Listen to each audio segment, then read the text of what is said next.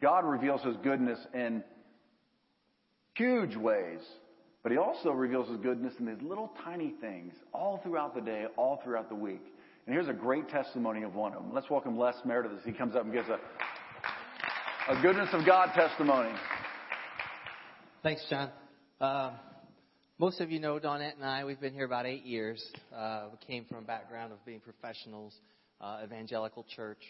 And when we got here, when people started talking about actually hearing from God or praying for healing and seeing healing happen, we were pretty skeptical, uh, but very willing to see if it's real, to dedicate ourselves to being closer to the Lord for whatever He had for us. So we began listening to God and hoping that we would be able to hear His voice. And it starts small, but when you seek God, God says uh, he, he will reward those who seek Him and believe that He is real. So the, we were preaching this past Friday night at another church and praying for people and healing and prophetic prayer afterwards. And I sat down at lunch yesterday and I said, Lord, you know, which of the stories from last night could I perhaps post on Facebook to encourage others? And I got this picture of a text that I carry on my phone. For last year and a half, I've carried it on my phone. I thought that's odd that that would come up with all the stories from last night. This is a little older. And again, the picture came into my mind of this text. And I said, Well, Lord, I'll put that text out there. And so I posted it on Facebook. And the reason I keep it is because it represented the walk in our life. One day while we were here at church, we were just learning to start to hear from the Lord. Dawnette felt like God told her to give a young lady, an 18 year old, $100 for her family. And she tried to say, like, Lord, is that you? Know, I really need to know because Les will get mad at me if I give somebody a hundred dollars, and I and I would have had God not changed my heart. uh, but it represented a time where she really felt solidly that this was from the Lord. And so she walked up to this young lady whose family was well known in the church. They'd taken foster kids. They didn't have a lot of money, but they were really solid people. And she said, I feel like God is saying to give you a $100 today. And the girl said, What for? I don't know of any particular need that we have right now. She says, I don't know, just please take it. So that was kind of crossing the, the line of faith for, for her. She didn't tell me till later, so she still had a little faith to go, but she gave the hundred dollars. We get home, we have lunch, then after lunch she says, I got something to tell you. And I said, What is it? She goes, I felt like God told me to give somebody a hundred dollars today. And she waited for the backlash and I said, Really? Who was it? And she told me the circumstances and I said, well, okay, I guess as long as you feel like God told you to do that, that's okay. About an hour later, I get this text from the father of the family. And he, I still carry this text to the day. He says, Les, after church, we're driving home, which is rural county nowhere. And the battery. Talk about Ramona. The, ba- the battery fails in his car, in his truck. And they're lucky enough to be able to pull into a Walmart. The dad walks in and he finds out to get a battery, it's going to cost $94 plus tax. And he walks out to the car and he says, We don't have that right now. And we can't put it on a credit card or anything. We don't have a $100. And the girl says, Hey, dad, Mrs. Meredith gave me a $100 today at church. Here, you can have it. She said we were going to need it. That's great. So when you begin to draw close to the Lord, He will start talking to you. And the more you lean in, the stronger it will become until you overcome what you think other people might laugh at or push back on. And then you'll have one of those times where you are all in. And so we've been all in, and, and we see Him work like this. And it's just an encouraging testimony that it's real, and He's still a good God that loves to help His people. Amen. Thank you, Les. Turn to the person next to you, give them a high five, and say, God is good. In fact, God is good all the time. God is good all the time. Now let the devil hear it. God is good all the time. You guys remember that show, To Tell the Truth? It's been on for 70 years. It's still on. I know. ABC. To tell the truth, for those who don't know what we're talking about, I don't know what planet you've lived on in the last 70 years, but Here's the rules of To Tell the Truth. The show features a panel of celebrities who, whose object is, to, is the correct identification of a described contestant. Can you turn my mic down a little bit or do something with that? Uh, who has an unusual occupation. The central character is accompanied by two imposters who pretend to be the central character. They are called the challengers. The panelists question the three contestants. The imposters are allowed to lie, but the central character is sworn to tell the truth. After questioning, the panel attempts to identify which of these three challengers is telling the truth and is thus the central character. My message this morning in our series on the goodness of God, this is part two, is who is God really? Or will the real God please stand up? There is an impostor named Satan who Jesus called the father of lies, who's always lying to you about God. He began it in the Garden of Eden. He lied to Adam and Eve about the goodness of God, said he was a withholder. They believed him, disconnected from God to go find fulfillment outside of him, and we've been suffering the consequences of that ever since. And you and I suffer consequences every time we go our own way instead of following the Lord, and at the root of it is always a lack of trust in His goodness, that He's out for our best, that His will really is better than ours for our own life. And so getting to know God is the critical issue. The more of God's goodness that we see, the more we rest in Him. The easier it is to say, Yes, Lord. Most of us have to beat our heads against a brick wall for a very long time before we finally come to understand that God's ways really are better than ours. But it takes a while to get to know God unless you have a supernatural encounter, which is what we're going to look at today, which is always uh, the way to microwave your trust in God is through supernatural encounters. You know, the, the um, experts say that it actually takes four years to get to know somebody. That's even after you're married. I've been married 20 years. I am still learning my wife. It's, it's a beautiful thing, actually. It's, you know, frustrating and aggravating and kind of like the time that, you know, God created Adam and Eve and and and Adam came to God and said, God, I want to ask you a, a favor. Yeah, what do you want? Um, can you explain Eve to me? And uh, I'm sorry. That's the joke. I just got it wrong. That's what I get for going spontaneous. Yeah.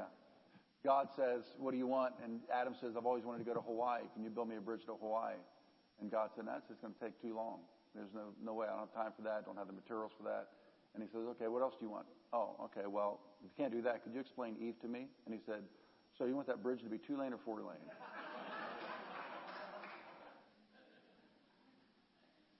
I'm sorry, ladies. That's horrible.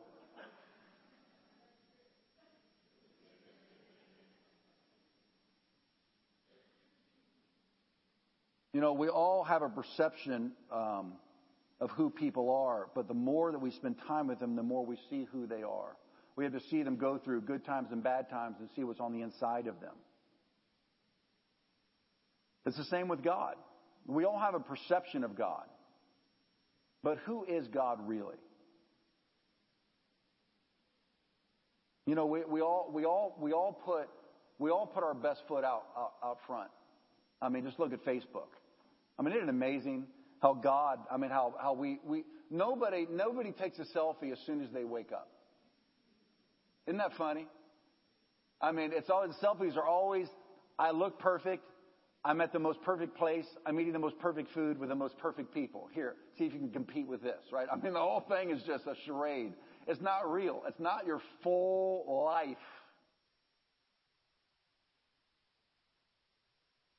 And so, Moses had a hunger to know God.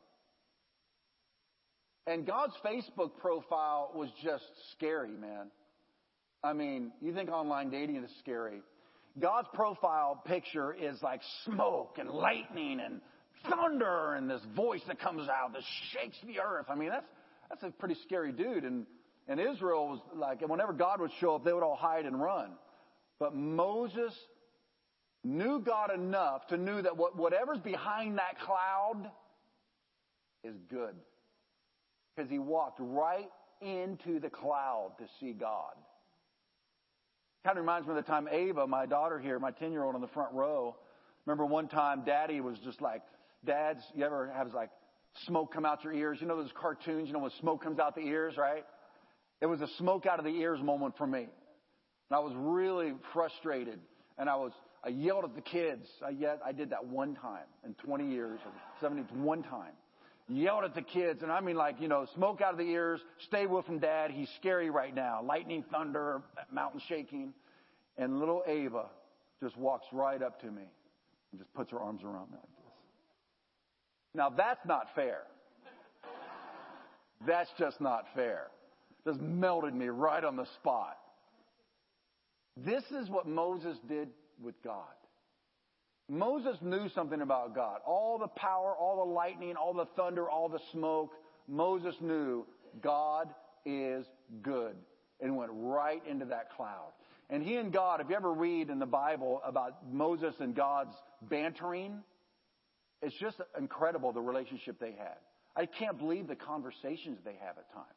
Like this one time, God says to Moses, Moses, your people that you brought out of Egypt, I'm going to kill them. I've had it with them. And Moses turns around and says, God, your people that you brought out of Egypt, don't kill them. I mean, they're going back and forth arguing about who the people are, who brought them out of Egypt, who's responsible for them. It's just hilarious. So they're in another one of their little arguments in this chapter in uh, Exodus 31. But in the middle of them going back and forth about whether God was going to go up with them or not, and, eh, you know, Moses says, well, if you're not going, I'm not going. So God says, I'm going to send my angel. And Moses says, well, then I'm not going. I mean, it's just amazing friendship that they had, huh, Mark? What a friendship Moses and God had. It's available to all of us. And right in the middle of this, Moses says this to God. Exodus 33, 18. Please show me your glory. Just right in the middle of this, where God's in a cloud and his voice is coming out, and, and Moses is in this conversation, and Moses just finally just bursts out, Show me who you really are. God loves that. Moses in this moment wasn't saying, Gimme, gimme, my name is Jimmy. He was saying, I don't care what you have to offer. I want you. Show me who you really are. Show me your glory. The word glory here means weight. That is the inner reality that makes God who He is. It's like, uh, you know, a box. Have you ever moved before? How many of you have ever moved? Okay. How many have ever had to move your library? Raise your hands. My gosh. I thought one time after I moved from Escondido up to up to Ramona, I thought one day, it's like one of those thoughts you have that you think will never actually happen. One day somebody's going to create something that somehow you can have all your books in just one book. Isn't, tech, isn't technology amazing? I was thinking that not too many years ago. Here it is. It's amazing. But man, when you have to move and carry those books, you've got this big, heavy box of books, right? That's glory the books in there, all the knowledge and the wisdom, that's glory in that box. That's what glory means. It's weightiness. And Moses wanted to open the box. Be God. Many of us are afraid to do that. You know? Many of us don't think that God's like a box of Cracker Jacks. You know, you can't wait to get to that prize, reach your hand down and everything. We're going to pull out snakes or something, or He's going to send you to China and or turn you into a freak. True. We're afraid to give Him. We're afraid to just yield 100% to God and just say, I trust you. Whatever. Moses wasn't afraid. He reached right into that box, and God responds to him and says this. Then God said to Moses, This is an answer to show me your glory. Who are you really? God says, I will make all my, say it out loud, pass before you. Oh, man. Man, I'm glad that's recorded. He could have said, My power, my wisdom, my beauty. He could have, he could have said anything. What does he say? You want to know me, who I really am? I'm going to let all my, all my goodness before you. What an answer. What an unexpected answer. And I will proclaim the name of the Lord before you. I will be gracious to whom I will be gracious, and I will have compassion on whom I have compassion. But he said, You cannot see my face, for no man can see me and live. And the Lord said, Here is a place by me. I love that. Father, Son, protective. Here's a place by me. You stand on the rock. So it shall be while my glory passes by. Now we just saw him say, My goodness passed by. Now he changes it to my glory passed by. It's the same thing.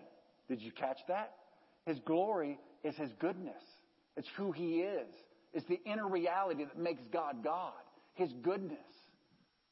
Oh. I'll put you in the cleft of the rock and will cover you with my hand while I pass by. How tender, how precious, how personal. Then I will take my hand away and you shall see my back, but my face shall not be seen. What is at the bottom? What's the bottom line to God? What's the core? What makes him who he is? Goodness. You know, so often we think that we know God.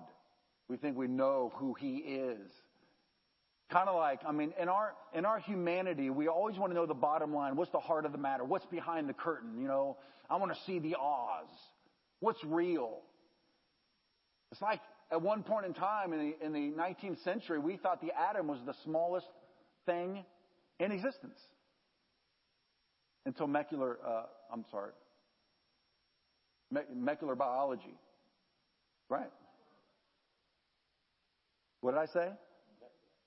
Molecular biology. The scientists in the room say it out loud. A, phys- a physicist is going to say, molecular biology is quantum physics. Subatomic. Well, the subatomic particles is in the atom, which is the protons and the neutrons and the nucleus and all that. That's what I said. Right. Right. That's what I said. Unbelievable. We got the lawyer who stood up here didn't want to give away a hundred bucks. We got the scientists over here arguing about molecular biology and physics and so they were able to go to the subatomic particles in the atom and they find the protons and the neutrons and the nu- nucleus and all that. There was a lot more going on down inside of there than they ever thought. They saw the core of it, the center of it. We love to discover. We love. God says the Bible says this: God loves to conceal a thing, and kings love to search them out. God's not hiding from us; He's hiding for us. He plays hide and seek with us. Right? He says, "Seek me with all your heart, and you will find me." He loves to be discovered. That illustration just was completely destroyed. It totally fell apart. I hope that you guys will be changed forever by that. Why is it so important that we know who God really is? Because your soul, the source of your soul peace, your trust, your faith, your hope, your sense of well-being, your peace of mind, your security, your identity is rooted in your deep-seated belief in the goodness of God. It, it, eliminates all fear. And fear cripples us. The revelation of the goodness of God completely frees us. So we're all there in measures. It's a journey. We're all in measures. But the more of God's goodness you see, the less fear you live with. That right there is worth all your money.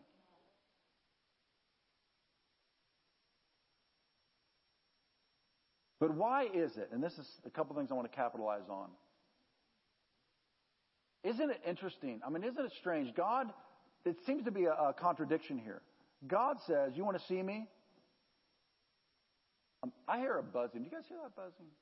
I don't know if we can do something about that. Okay, let's pretend like we don't hear it because I just drew your attention to it and we can't do anything about it. So, yeah, I know. See. By the way, if you're visiting here today, I clearly do not have control of this congregation. It's like herding cats. But they love the Lord, they love the Word of God, and we're, um, we're stuck with each other for eternity. Thank you. So God says, "You want to see me? I'll show you all my goodness, but you can't see my face, or you will, you won't survive. You won't. You'll die." Like what? How does that make sense? How could goodness cause? How could how could seeing all of your goodness fry me? And why the face? Why can I see your back, but I can't see your face? The face, the Bible talks about, is where a person's glory is revealed. Right? I mean, not too many people are, you know, putting their Facebook profile or their Instagram as their elbow or their neck or something, right? Or the face, right? I'm with my friend. Here I am. Look how beautiful I am. Hi. Oh, we're having so much fun. I have a perfect life. The face, the face, the face. Or when you sin and you're just completely ashamed or humiliated, what do you do? What's the move that human beings do? Show me. Show me. Show me, show me the move. Exactly. This. Right? You bow your head, put your hand, because you're covering your face. Because the face reveals you. It reflects your glory. When Moses went and spent time with God behind the cloud, do you remember what happened? Those of you that know the Old Testament, he came out from 40 days in God's presence and he's walking down the mountain. He doesn't even know. And what, what, what, do you remember what happened? His face was lit up like a Christmas tree. And everybody's like, we can't even look at you, man. It's like Rudolph with, you know, bleep, bleep, bleep. but his was like glowing white. And people are like, Moses' face is like a, like a spotlight. And so that he had to put a veil over his face so people could have a conversation with him. You see, facial recognition software, right? I mean, people cover their faces when they rob a bank. I mean, the face reveals who you are. God's glory shines through his face. That's why when people give their life to Christ, their face, their, their, you see a difference in their face, their countenance. Because the Spirit of God, once their sins are forgiven through Jesus Christ, once you give your life to Jesus, he completely forgives you of all your sins like that because He paid for your sins on that cross with His death. It was an exchange. It was a payment. But you have to receive Him personally or the forgiveness isn't given to your account. You bear the weight of your own guilt until you give your life to Christ. Then your guilt by God is placed on His Son Jesus. That, that's what the death on the cross was all about. God became a human being to bear the sin, guilt, and payment of our sins on himself because he loves us so much. So he died on the cross, and so he paid the penalty for our sins. Then he rose from the dead and broke the power of death as the resurrected Son of God. So when you give your life to him and you say, I turn my life over to you right now, you can do it right now while I'm talking. He knows you. He hears you. You give your life to him right now as I'm talking. You say, Jesus, I believe you died for my sins. I'm asking you into my life. I turn my life over to you. That's all you have to do. Just crack that door open. Immediately, God takes your sin account and He puts it on Christ. And He puts Jesus' perfect sinless account and He puts it upon your record. And immediately your sins are forgiven and God breathes His Holy Spirit into your soul. And you feel it. And you'll experience peace like you've never known before because that's what Jesus gives to you, His peace. And your countenance changes. It, it lightens because the guilt is gone. It's a miracle. It's called the good news. That was definitely worth your two bucks today. That's called the good news of Jesus Christ. That's called the gospel. Countenance changes. So how could God's, I mean, okay, so let's say, so he says, you can't look at my face and survive. Why if it's goodness? Here's why. As Kobe said a few minutes ago, he likes hanging around people that are, that are dumber than him and, and uglier because it makes him feel good about himself. You remember that testimony he just gave you a few minutes ago? He said when you compare yourself to others, you look pretty good. Right? He didn't say it just like that, but that's what he meant.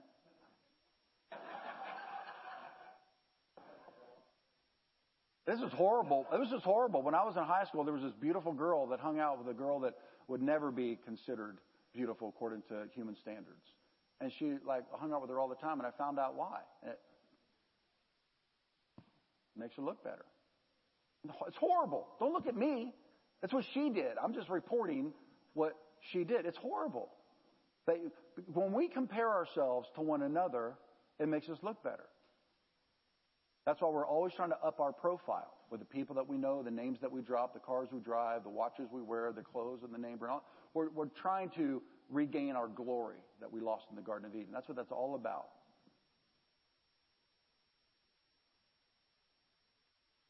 But when we see God, He is so good that the first thing immediately that is revealed is our badness our fallen state, our sinfulness, all of our hidden motives, all of our rationalization of our sin is just, uh, just put on display in His glorious, perfect, good presence.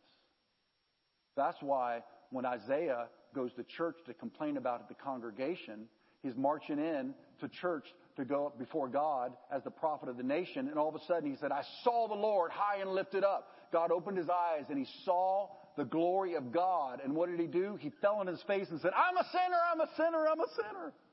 What about Jesus? God in human form. Jesus is talking with Peter and then they go out into his boat and Jesus performs a miracle and Peter all immediately realizes who Jesus is, that he's the son of God. His eyes are opened. What's the first thing he does? Do you know what happened to Peter? He fell on his knees in the boat in front of Jesus and said, Depart from me, I'm a sinful man. It happened to me. I was in a meeting. It was televised, unfortunately, and people saw it and they told me about it. I was in a meeting sitting right there, middle row, I mean, second row, aisle seat, 3,000 pastors from around the world, and one of the world's uh, most famous ministers is up here. He begins just to worship Jesus, and all of a sudden the presence of God fills the room, and I had a instantaneous flash of Jesus when he was living in the earth in Jerusalem. He was walking through Jerusalem. Crowds of people were around him, and I saw his glory trailing behind him. It was like that fast. And I started weeping. I was weeping, and I felt it's so hard to put into words when you have a divine encounter. Hard to put it into human words. I felt alone. And I grabbed the hold of my friend who was worshiping behind me, and I grabbed his hand. And I was hanging on because I was afraid if I let go of his hand, I would be just alone with the glory of God.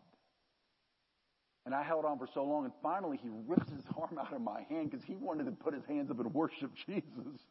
And I was, I was like pulling him down under, right? I slid onto the floor and just wept. My pastor came up to me and he was going to meet with the first string of the body of Christ. He invited me out to dinner with these guys. This would have been an opening, open door to global ministry for me. And I said, no, I'm going to go back to my hotel room and be alone with, with Jesus. And I knew at that moment he probably thought, I hired an idiot. Do you not know what I'm offering you? But when you've seen God, man is not that impressive anymore. I went to my hotel room and just wept all night. What was revealed to me was my sinfulness, my, my brokenness, my humanity in the presence of God. I woke up the next morning. The joy that was pulsating through my being, I can't even put into words. The Bible calls it joy unspeakable and full of glory. That just came to me. That's scripture. Have you ever heard that scripture? It's in the New Testament. Joy unspeakable and full of glory. That's what I experienced. I began laughing, and my best friend from high school had moved to Tulsa, which is where I was, and we had a we had a lunch date. So I meet him. I haven't seen him in a few years since then. I meet him for lunch. I couldn't even talk with him all I could do was laugh. we're at the, we're at the table at the restaurant and the waitress comes up and asks me if I wanted ranch dressing or blue cheese dressing and I couldn't answer her and I just started laughing. I got on the airplane and the stewardess came up and asked me what I, if I wanted lunch and I just started laughing. I came back to my youth group. I was a youth pastor and I stood at the talk and I just started laughing. I literally laughed for 48 hours straight because the joy of God had filled me completely up. And that is, that is the full revolution of a, an encounter with God. You can't be found unless you're first lost. And many of us don't think we're lost because we are so, we, we've so concluded that we're okay. But God knows that we have all sinned and fallen short of His glory. So He has to reveal to us our fallenness.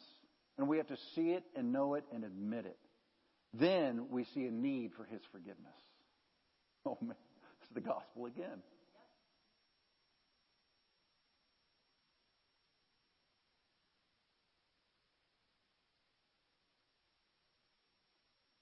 Here's the good part. God uses his goodness to draw us back to himself. Look at this verse in Romans 2 4. We saw this last week, and I only have a few minutes, so I got to bring this to a pretty quick close. What's unfortunate is Mark was supposed to teach today, and yet he said, You really had a great start, and I want you to continue next week to take my spot. The problem is we just got to the spot where I ended last week and my time's just about up.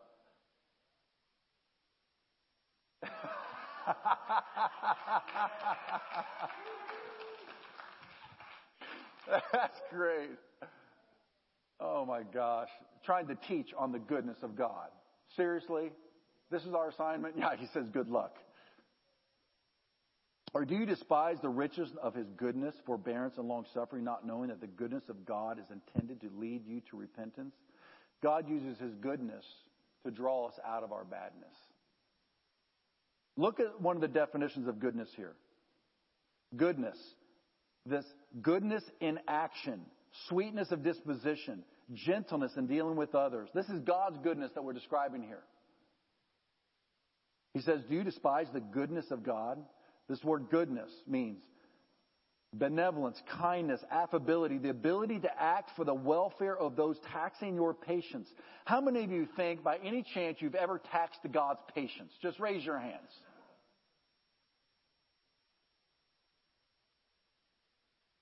You see, our message today is, will the real God please stand up? We're finding out about the true God, the only God.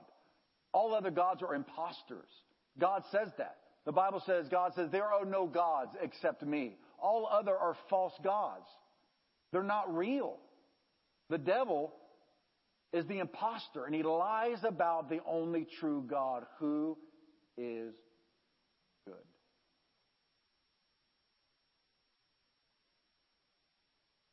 Say it. Just go ahead and shout it out. Just go ahead and shout it out. Talking to Kathy. He's preaching up here to me.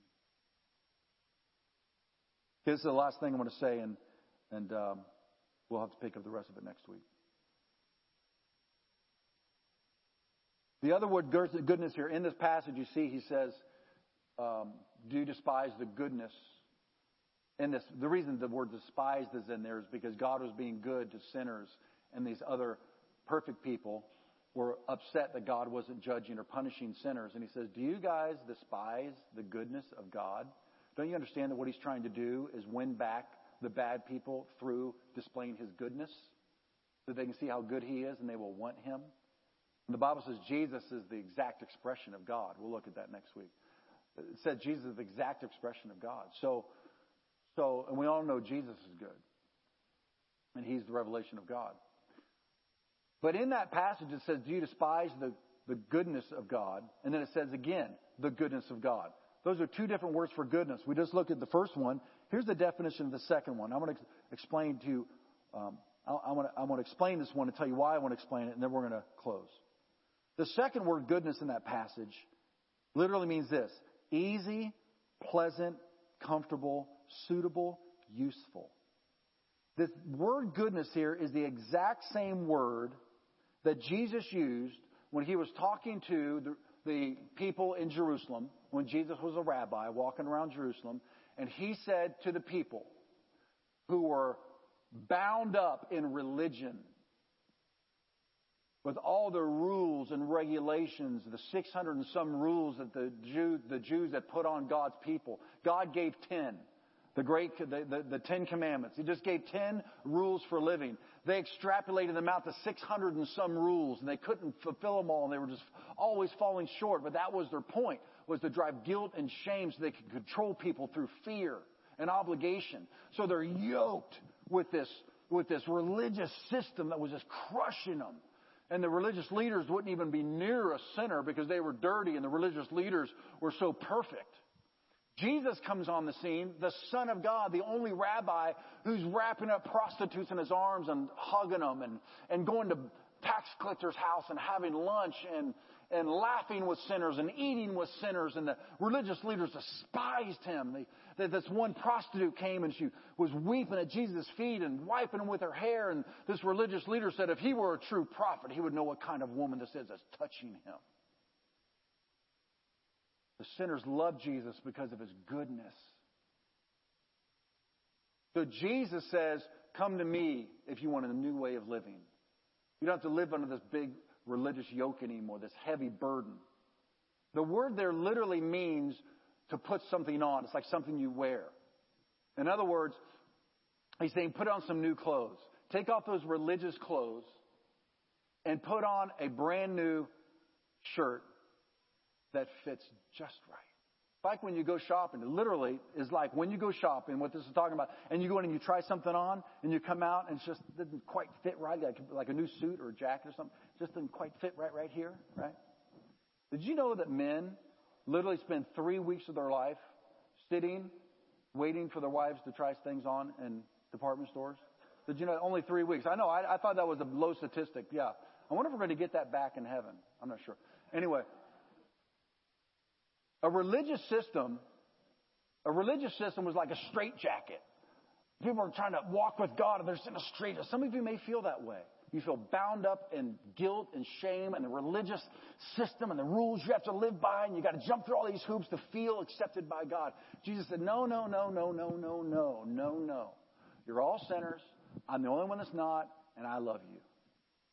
Come to me. I'll forgive you of all your sins and then put my relationship on you, which is filled with forgiveness and love and freedom. Like, oh man, this this this fits nicely. This fits just right. It's a it's God's grace. Can't earn it. Don't deserve it. It's a gift. It's called salvation. It's free from God to you and me. My favorite scripture in the Bible. His forgiveness and mercy is new every morning. Because I need it every morning. I never try to earn God's love. I'm just loved. And so are you. We close your eyes this morning. I want to pray with you real quick. Some of you today are living with a yoke of religion on you. You feel like you're always disappointing God, always working for His favor. And I want to say to you this morning that's a lie. It's a false God. It's an impostor that's lying to you about God. Jesus wants you to just fall into his arms of grace this morning. And call him daddy. Call him daddy. Right. Some of you here today, I'm going to give you an invitation right now to come to Jesus.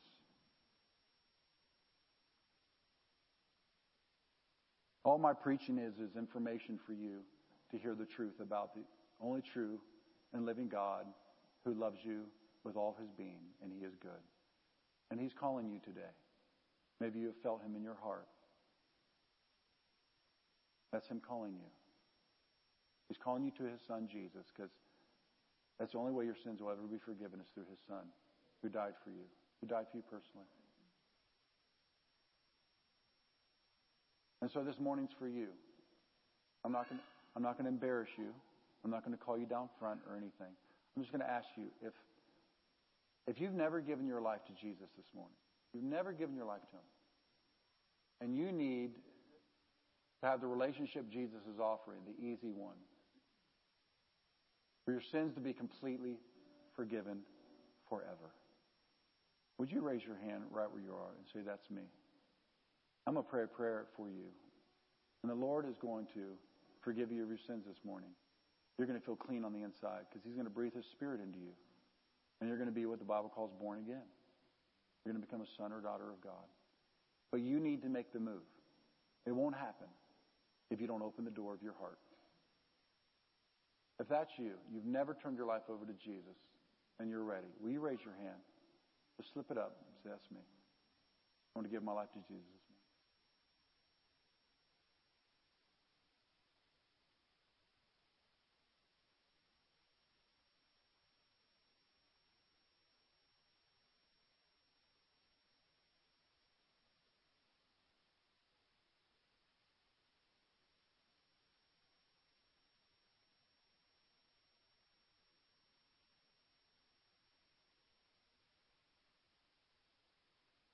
Okay, this is the way I want to close today.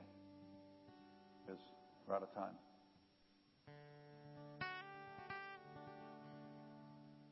I want us to sing that song again that uh, we ended with.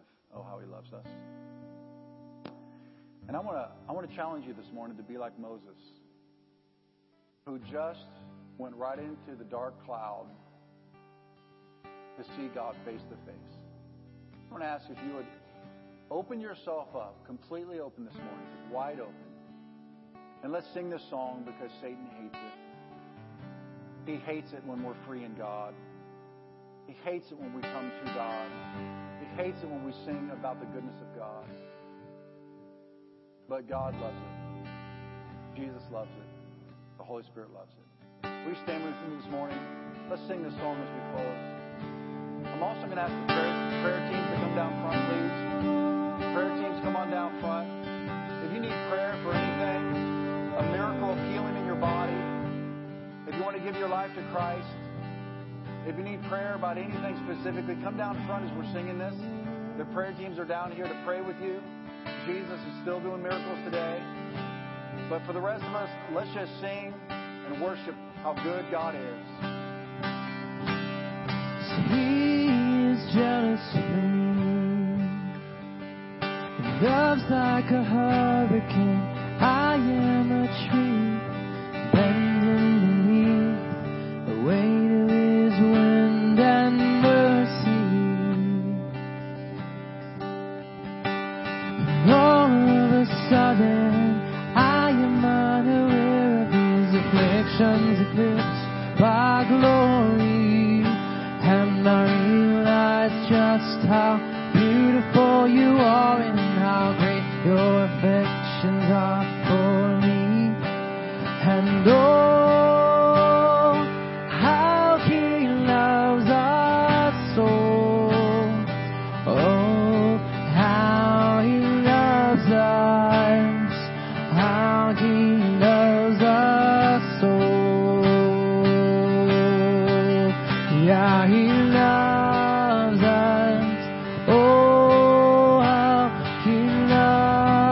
us.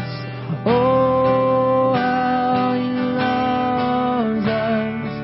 Oh, how he loves. We are. And we are his portion and he is our prize. Drawn to redemption by the grace in his eyes. If grace